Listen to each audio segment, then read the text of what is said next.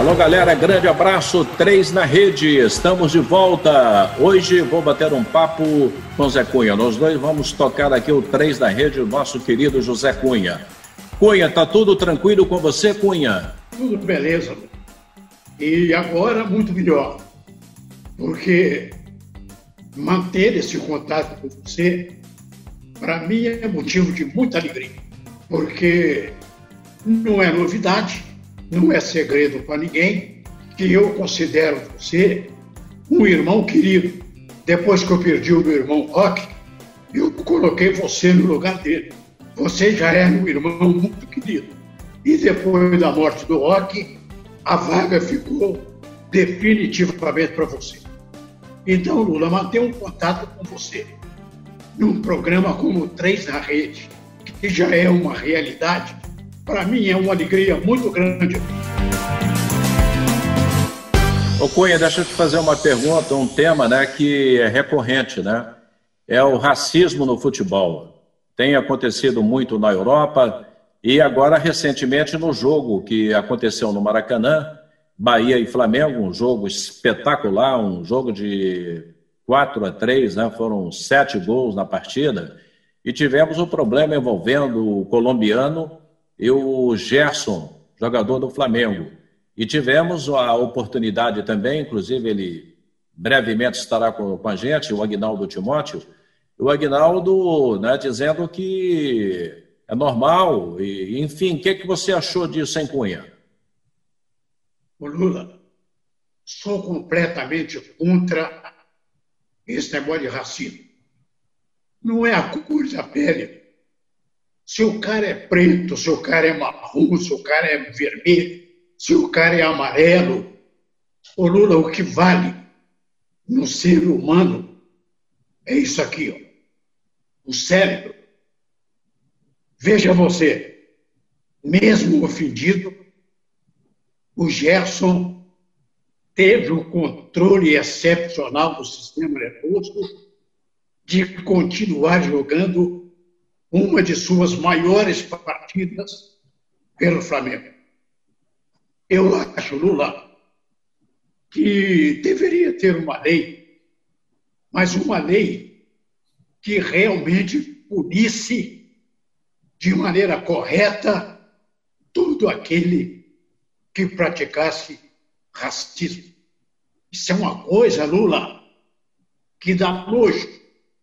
Você tratar de maneira discriminativa um ser humano, um irmão, um ser humano como você. Racismo não é coisa para nenhum de nós meter na nossa cabeça. É, e foi coincidentemente, né, praticamente na mesma semana em que um garoto, um jogador, um jovem jogador, com 10, 12 anos de idade, foi às lágrimas, né? É, dizendo que o técnico do time adversário orientava, marca o preto, marca esse preto aí, marca esse preto. O menino chorou muito, né? não resistiu. Vê, imagina na cabeça de um garoto com 10, 12 anos, né? o cara mandando esse tipo de orientação, e ele acabou recebendo convites do Santos, do Vasco da Gama, vários clubes para ele fazer teste. É uma atitude muito bonita até desses clubes. É, é, é, é complicado, isso é um negócio terrível, né? É, a gente lamenta muito isso no futebol. Ele vai para o Santos. É, ele vai para o Santos. E você não pode colocar uma pessoa que não tenha um pensamento de fazer bem ao próximo. Como é que você vai colocar um elemento para comandar uma meninada se esse elemento, Lula, não tem uma formação familiar digna de dar a ele o poder de comandar um garoto de 10, 11, 12 anos? O garoto chorou muito, ficou muito revoltado, mas ainda bem que nós temos gente que tem carinho por aquele que está procurando uma oportunidade na vida. Tomara que ele tenha oportunidade e que realmente tenha uma carreira bonita lá na Vila Famosa, onde Pelé começou, Pagão começou, Coutinho começou, tantos e tantos outros, Neymar, tantos e tantos outros que brilham hoje no futebol é, e o legal é que jogadores aí estão. O Neymar, por exemplo, gravou né, uma mensagem para o garoto, para o menino, dando força para ele. Isso é importante, né? Imagina agora ele recebendo um recado do Neymar, como recebeu de outros jogadores também. Nós tivemos uma polêmica envolvendo o Mano Menezes. O Mano Menezes vira e mexe, ele é um técnico competente, ele sempre fez trabalhos excelentes por onde ele passou, mas o Mano Menezes gosta de confusão.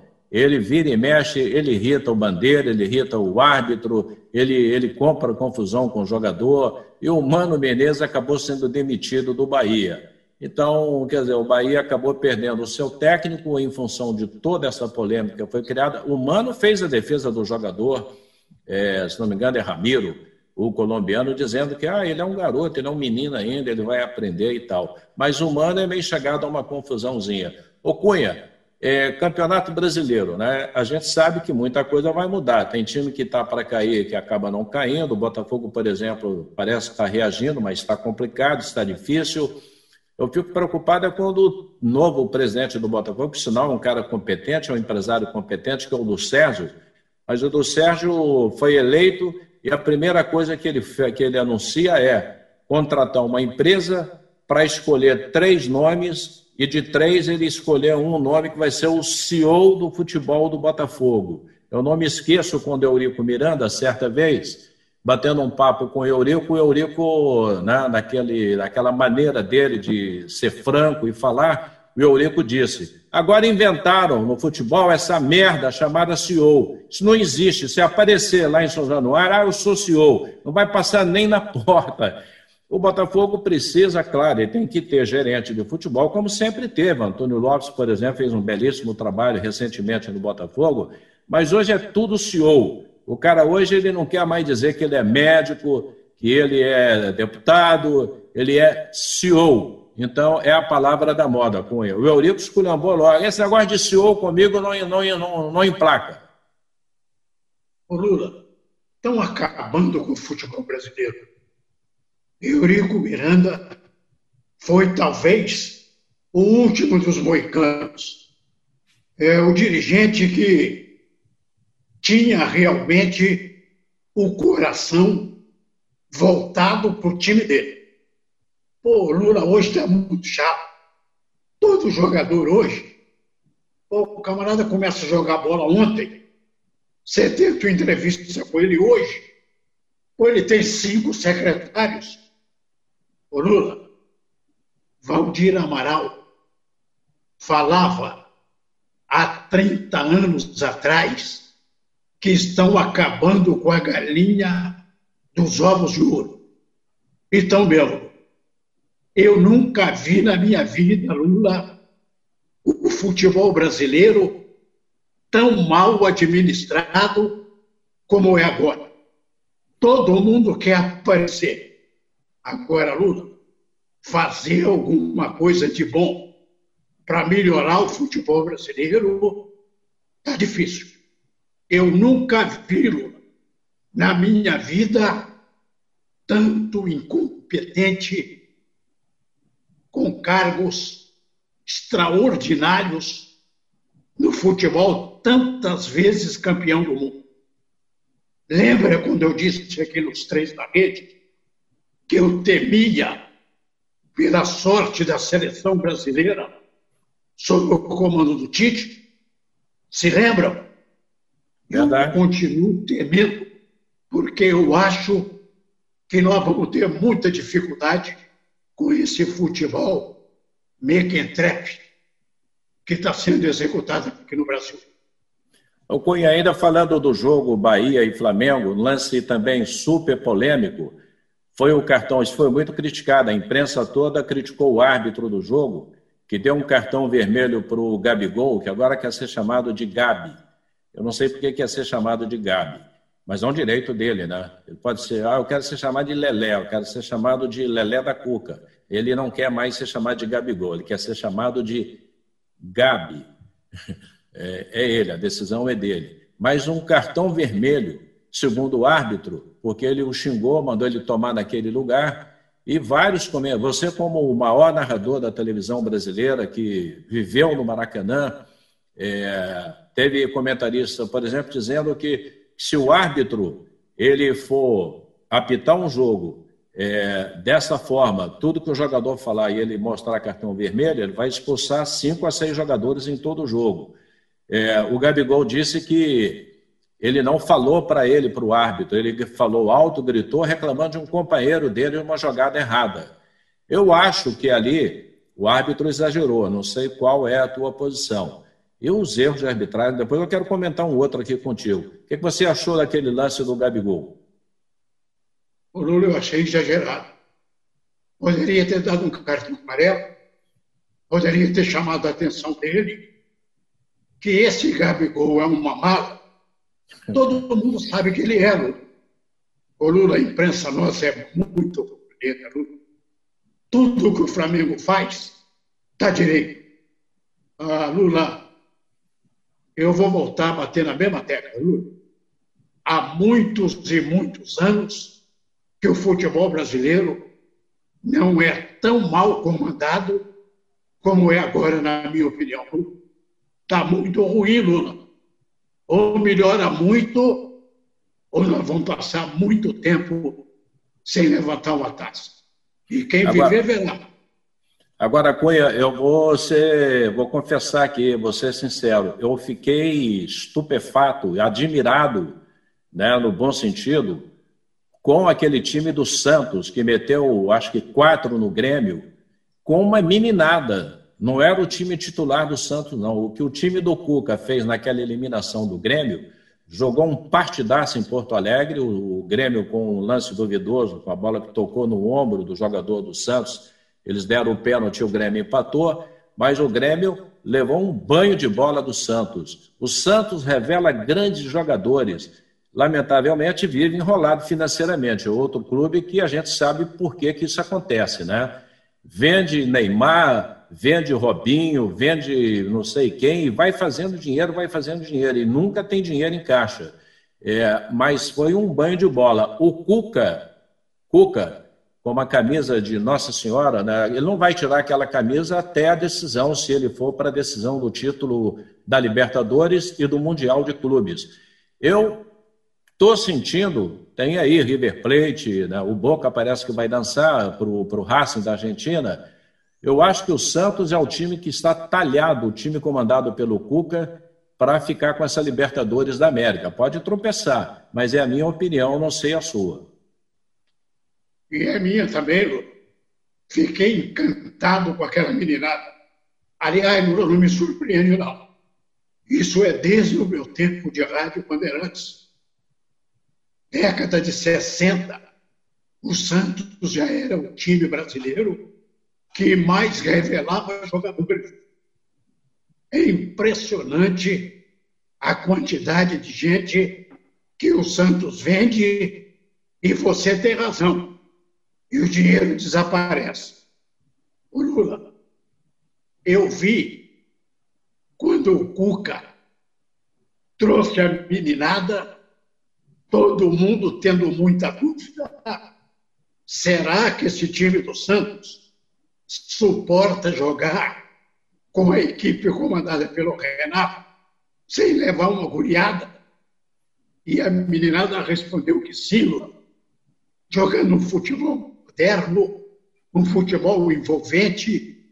E olha, Lula, se repetir a dose, eu tenho a mesma opinião sua. Vai dar muito trabalho para o River Plate.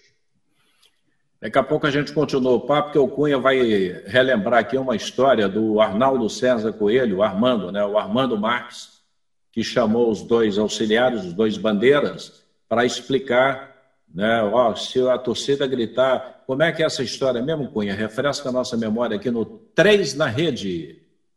Porque na Libertadores da América é, veio a lei que o árbitro seria escolhido por sorteio nos vestiários. E Arnaldo estava começando e foi um dos três. Armando Marques, o maior do mundo, o, um juiz uruguaio, e daqui a pouco eu vou lembrar o nome dele, e o Arnaldo César Coelho. Ramon Barreto. E foram para Cumbuca, meteram a mão, saiu sorteado o Arnaldo César Coelho. E o Arnaldo todo jeito. O Armando perguntou: tudo bem, Arnaldo? Ele falou: tudo bem, Armando. Mas eu não esperava de ser sorteado. E eu estou muito honrado de ter Ramon Barreto e você como meus auxiliares. Para mim é uma honra. E o Armando falou: Arnaldo, só tem uma coisa Estou desejando a você sucesso, mas eu estou com uma pergunta para fazer para você. Se hoje no Maracanã a torcida começar a gritar picha, picha, picha, é para mim ou para você, Arnaldo? é, segue o jogo, Arnaldo. Figura, né? Figuraça, figuraça. O Borboleta, você lembra do Borboleta, nosso Paulino Muito. Rodrigues? Paulino Rodrigues, borboleta, grande borboleta. O borboleta ele conta, quem conta é ele mesmo. Ele disse que ele ia apitar o jogo do Bangu, e eu vou comentar um outro negócio do Bangu daqui a pouco, Bangu e Botafogo. O borboleta disse que ele ia apitar o jogo do Bangu e o Neco, antigo Neco, que era auxiliar, né? Ele, o Neco era o CEO antigo do Bangu. É, Aí o Neco chegava para ele antes da bola rolar e falava assim: Borboleta, doutor Castor mandou avisar que o seu bicho já está garantido. Cadê? Cadê? Seu bicho está lá na arquibancada. Aí o Borboleta olhava, estavam dois garotos fortes, bonitos, sarados. Era o prêmio do Borboleta se ele fizesse uma boa arbitragem. Aí o Borboleta, deixa comigo, deixa comigo. envolvendo, envolvendo Bangu e Botafogo, é, isso não é história, isso é, essa é verdadeira também. É uma história verdadeira, é verídica. O Bangu tinha Paulinho Criciúma, Marinho, aquele Marinho que faleceu agora há pouco tempo, jogava no Atlético Mineiro. Que jogou Marinho, muito, né? Jogou muita bola. Então, Paulinho Criciúma, Mauro Galvão e Marinho eram do Bangu. E o Emil Pinheiro, Emil presidente do Botafogo, vice de futebol, não me lembro agora, ele chegou para o Castor e falou: Castor, eu quero levar esses meninos para o Botafogo, porque eu tenho que ganhar um título. Só fera, hein? Aí acertaram lá, fizeram a transação, foram para o Botafogo. Mauro Galvão, Marinho, o outro Paulo Criciúma, tinha um outro jogador que eu não me lembro agora. Foram para o Botafogo, uma festa, né? apresentação, General Severiano, negócio maravilhoso, a imprensa toda, não sei o quê. E aí perguntavam para ele, mas Emil, você pagou quanto por esses jogadores? Só, só tem jogador de seleção brasileira. Não, eu não falo de números, eu não falo. Depois, mais tarde, é, foi revelado, foi apurado, que o Emil disse para o Castor o seguinte: o Castor, eu quero levar esses caras, mas eu, eu, não, eu não tenho dinheiro, eu não vou te dar dinheiro, não. Aí o Emil, o Castor virou para ele e falou assim: então tá bem, eu vou apresentar uma relação de cinco pontos de bicho que são fortes, e você vai abrir mão e passa para mim esses pontos de bicho. Está fechado. E assim foi feita a negociação. Ele, o Emil passou o ponto de bicho para o Castor, para a turma dele, e foi o pagamento né, do Botafogo para o Bangu, com um ponto de bicho. Quer dizer, o futebol era, era, era diferente, né, né, né, Cunha? As coisas se resolviam de uma maneira bem pragmática, bem rápida, né? E tinha dirigente, né, Lula? Tivemos grandes dirigentes do futebol brasileiro, inclusive Castor, Emil, que nós não poderemos esconder nunca. Né? A imprensa, de vez em quando, é, não revela, né? mas devemos muito a eles. Ô, Lula, você já pensou um dirigente que teve a oportunidade de formar um com o Birajara, Fidelis, Mário Tito, Luiz Alberto e Ari Clemente, Jaime Osimar, Paulo Borges, Bianchini, Parada, Aladim, o Lula, timaço que o Bangu foi campeão futebol carioca, quando o futebol carioca realmente mandava no futebol brasileiro. Poxa, Lula, tem nomes, que a gente não pode, de maneira alguma, esquecer na hora de homenagear como os grandes nomes que comandaram o futebol carioca durante tantos e tantos anos. É, o, o, a gente lembra de Otávio Pinto Guimarães, daqui a pouco eu vou refrescar sobre ele, mas ainda do Marinho. O Marinho foi convocado pelo Tele Santana. E Tele Santana, a seleção brasileira, na época, treinava na Toca, lá do Cruzeiro. A seleção ficava lá. Eu não sei se foi na época daquele problema do Renato e do Leandro, que saíram para tomar umas, aí o Leandro não conseguia pular o muro, porque estava além da medida e aí alguém dedurou para o Tele, os caras chegaram aí, aí o Renato foi cortado, o Leandro Solidário pediu também o corte, né, foi lamentável, né? Acho que o Leandro se lamenta até hoje. E o Marinho, Marinho estava é, treinando e todo o treino da seleção que o Marinho fazia gols é, no treino, o Castor mandava avisar, ó, oh, vai receber 500 reais pelo, pelo, pelo gol. Outro gol, ah, mais 500 reais. Dizem, não sei se é verdade, que o Tele Santana, que era um cara corretíssimo, o Tele ficou sabendo disso. O que, que aconteceu? Marinho cortado da seleção brasileira. Tele era um cara disciplinador, né? um cara sério. Cortou o Marinho. O Bangu estava, e eu estava lá em Guayaquil, no Equador, para transmitir o jogo da, Liberta, da Libertadores da América, o Bangu na Libertadores.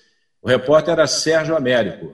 Sérgio Américo, filho do Sérgio Moraes, né? Sérgio Américo, grande figura, e ele disse para mim, falou, olha, o Bangu está chegando, é, Marinho, Marinho desembarca aqui no aeroporto às tantas horas. O que, que eu faço? Eu pergunto, eu falei assim, ó, você pode perguntar para ele se o Castor foi o responsável pelo corte dele, dando incentivo financeiro, injetando grana para cada gol, e tudo bem, tá? Vou anotar aqui. Beleza, Marinho chegou. Umas três horas depois, Sérgio Américo retorna ao hotel, todo agitado, suando. Ai, meu Deus, teve um problema sério, uma confusão. Eu falei: o que, que aconteceu, rapaz? O Castor de Andrade me proibiu de cobrir o treino do América. Eu não posso entrar no hotel do, do, do Bangu, hotel do Bangu. Mas o que, que aconteceu? Não, eu fiz aquela pergunta para o Marinho e o castor estava do lado. Eu falei, mas você não podia ter perguntado com o castor do lado, né? Você tinha que esperar uma brecha e perguntar. Ele perguntou com o castor de Andrade do lado. O castor, acabou a entrevista, não sei o que, Pereira. Aí, resumindo, eu tive que sair do hotel, ir ao estádio. Aí eu pedi ao segurança lá, eu estou precisando falar com o doutor Castor de Andrade. Aí o Castor, ó, oh, Luiz Carlos, sobe aqui. Eu já sei o que, que é, eu já sei o que é. Aí eu contei, ele falou: oh, esse menino, esse moleque. Eu falei: não, é, ele fez uma pergunta, talvez não tenha sido bem colocada e tal. É, mas eu não, não, não, não, aguento mais o nosso Serginho. Eu, não, o Serginho é um jovem, né? ele, ele vai aprender, ele vai chegar lá. É, não, porque esse, esse menino Outro dia ele ligou para minha casa às 11h30 da noite, e doutor Castor, está vendido um jogador tal. Eu falou, não, não é verdade, isso não procede. Ah, para cima de mim, só vem com essa. Aí ele falou, moleque, olha aqui. Pá, desligou o telefone. É, mas é, era tudo resolvido, numa boa, numa boa, né? É o, o mundo do futebol. O, o, o Otávio Pinto Guimarães, o Otávio ele ouvia todas as rádios, ele ouvia a Rádio Globo, Nacional, Tupi, ele ficava com os rádios ligados, né? E não tinha a transmissão de futebol que tinha hoje. A expectativa era com você, José Cunha, né, com o tape da, da TVE, antigamente TVE, hoje TV Brasil, e parava a cidade, parava o Brasil para ver o, videotape. Né? Não tinha essa mamata do cara ficar vendo o jogo um em cima do outro e tal, de manhã, de tarde, de noite, de madrugada. E aí alguém falava: Ó, oh, tempo aqui no Maracanã, o Cristo está encoberto, vem chuva aí. Ele, ah, ele pegava o telefone e me bota no ar. Aí ele, Rádio Globo, Tupi, ligava, me põe no ar. Ah, está na linha o presidente Otávio Pinto Guimarães. Olha aqui o Kleber, o Loureiro, sei lá quem, falava assim: não é verdade, não vai chover, o torcedor pode ir para o Maracanã, não vai ter chuva. Eu já consultei o serviço de meteorologia, então não faça isso. Você está é, afastando o público do Maracanã, não vai chover, eu garanto, e realmente não chovia. Este era Otávio Pinto Guimarães, uma figura mas muito competente, né? Ele era uma fera, né, Ocoinha? Pô, não tem mais. Não tem mais. Você procura hoje no futebol brasileiro um Otávio Pinto Guimarães? Não tem. Acabou. Pô, não tem mais Avelange. Pô, hoje, Lula, eu me lembro, Lula, que o dia que falaram comigo que o Zezé Perrena ia buscar um senhor lá em Patinga para ser o senhor do, do, do Cruzeiro. Pô, eu fiquei horrorizado, Lula, pelo passado do cidadão. Todo mundo hoje é dirigente, Lula.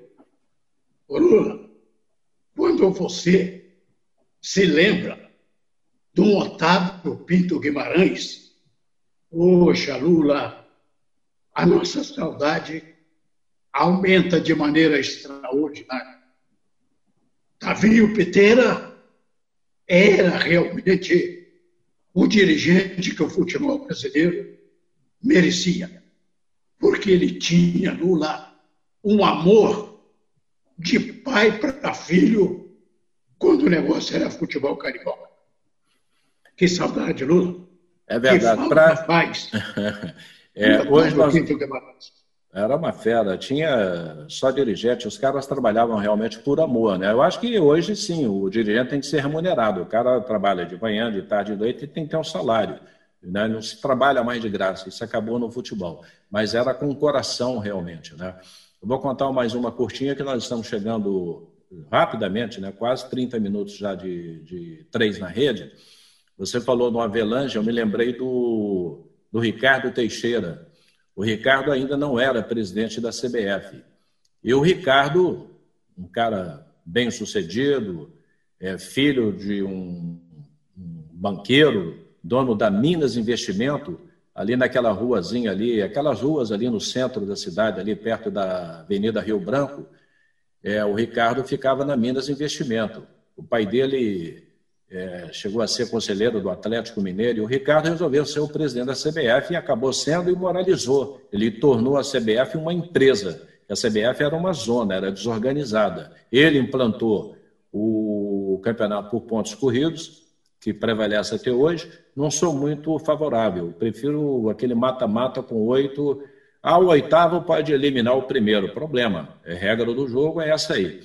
E o Ricardo montou um QG lá nas Minas Investimento, e tinha jornalista, todo mundo recebendo, trabalhando profissionalmente.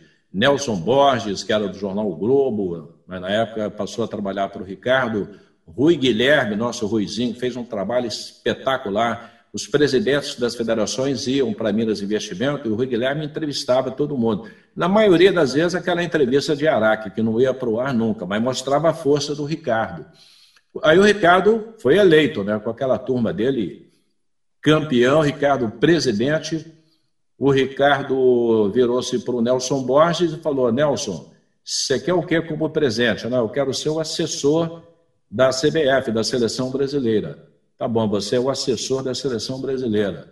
Virou-se para o Rui Guilherme, nosso trombinho, falou: Rui, e você, escolha, faça o teu pedido, o que, que você quer. Aí o Guilherme virou-se para ele e falou assim: presidente, eu posso ser sincero com o senhor, eu quero, se for possível, ele poderia ter pedido uma cobertura, um apartamento de quatro quartos. Ele virou-se para o Ricardo e falou assim: me dá aquele Opala velho seu, eu sou apaixonado pelo aquele Opala. É, é, o Ricardo falou: você tem certeza que você quer aquele Opala? Então tá bom, leva o Opala para você. Ele ficou com o Opala, o Opala durou pouco tempo, né? Tem essas coisas que são maravilhosas. Tem uma do que é Roberto Marinho, o operador da Rádio Globo, é, Formigão, grande Formigão. O Formigão, ele era motorista do Roberto Marinho, o dono, né? o dono do poderio total. E ele já, para se aposentar, o Roberto Marinho, porque ele contou isso, o Formigão contou, o Hélio Formigão. O Roberto Marinho chegou para ele e falou assim: Hélio, você vai trabalhar só mais essa semana, você está se aposentando. É, faça um pedido, por favor, o que você quiser. Você pode me pedir um apartamento, um carro, o que você quiser, eu vou te dar, porque você foi um, um funcionário leal, sempre me atendeu muito bem. Aí o Hélio deu uma de, de, de Rui Guilherme. Ele virou-se para o doutor Roberto Parinho e falou assim: Doutor Roberto, eu vou pedir um negócio para o senhor que eu não sei se o senhor vai poder atender. O que, que você quer, Hélio? Eu quero ser operador da Rádio Globo. Aí o Roberto Marinho falou: Quê? Ah, eu quero ser operador da Rádio Globo, por favor. Então tá bom, é isso que você quer? Você não quer outra coisa? Ah, ah, alô? Me põe em contato aí com Valdir Amaral. Alô, Valdir? Tá indo aí o Hélio Formigão, vai ser operador da Rádio Globo. Tá bom, manda ele aqui, pá, desligou. Agora, o cara é simples, né? O cara, o sonho dele, e eu viajei com ele várias vezes, ele como operador. Sonho dele, trabalhando como, com o Roberto Marinho, como motorista do Roberto Marinho, era virar operador da Rádio Globo. E ele se realizou. Entendeu, Cunha? É, é, são os, os caras mais bonitos né, que a gente tem nessa, nessa vida e nessa carreira pela simplicidade deles. O Rui pediu o Opala Velho e o Formigão realizou o sonho dele sendo o operador da Rádio Globo. Não é uma maravilha, Cunha? Que, que história maravilhosa. E vindo do doutor Roberto Marinho, todo mundo tem que bater palma. Doutor Roberto, para quem teve a felicidade de trabalhar sob o comando dele, como você, eu, tantos outros, que sabemos, primeiro, a cabeça que tinha o doutor Roberto Marinho. Segundo, a bondade que tinha o doutor Roberto Marinho. O Lula, para se formar um império, como o doutor Roberto Marinho formou, o Lula, quando ele começou a formação desse império, ele já tinha 60 anos de idade. Doutor Roberto morreu com 103 com 60 anos, ele começou a pagar toda a dívida que o pai dele tinha deixado no grupo. Um homem que não pode ser esquecido, nunca. Todos nós temos obrigação de contar as gerações que estão chegando quem foi e o que fez doutor Roberto Marinho. Não é, Lula? É verdade. Tem um amigo nosso conhecido que trabalhou na campanha do Brizola, né, e o Brizola foi eleito, e o Brizola chegou para ele também e falou: escolha um cargo no meu governo. Você disse o que é para o Brizola, Cunha? Ô, Lula. Você falou, não quero cargo nenhum, não é verdade? Foi verdade. Vai dar. Eu, eu, eu tinha pelo Brizola uma admiração, porque ele era um cara franco. O Brizola não guardava nada, né? Quando ele precisava de falar, ele falava. Mas eu, por exemplo, eu não, eu não participei de política para ter cargo. É, na época que eu participei de política, ou eu já tinha um cargo, Lula, que muita gente queria. Ou eu era o narrador titular da TV educativa, Lula.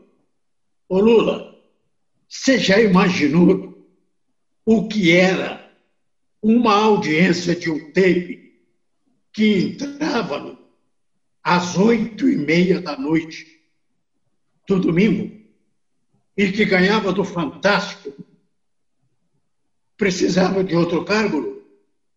Claro que não, com certeza não. E o mundo da política é meio complicado. Ô Cunha, foi maravilhoso bater esse papo com você, com o nosso Bruno Alex aí pilotando, comandando. E vamos ver se a gente consegue o Agnaldo Timóteo. O Garotinho está na fila, nosso Antony Garotinho, governador, né, que fez o Vladimir. Vai, tá todo mundo na fila. Fez o Vladimir, novo prefeito de Campos. É a força do Garotinho ainda, né? Prevalecendo. Isso aí. Ô, Bruno Alex, aí um feliz 2021 para vocês. O programa é atemporal, mas a gente. Feliz Natal, feliz Ano Novo. Viu, Bruno? Aí em toda a moçada aí, Bruno. Obrigado aí, tá bom, irmão? Valeu, meu irmão. Boas festas. Tudo de bom. Bruno, um ano novo, sem vírus, sem enxaqueca. Um ano novo com muita saúde, com muita alegria, com muita paz. E que a nossa amizade seja uma amizade ao vivo, Bruno. Lula, todos nós. Um Feliz Natal, Lula, para essa turma maravilhosa para esta família, que é minha família também.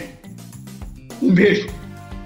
Valeu, saúde para todos aí, muito obrigado. E a gente vai continuando aqui com três na rede. Dê o like, se inscreva no canal e grandes entrevistas estão programadas para este ano de 2021. Saúde para todos, grande abraço, bye bye.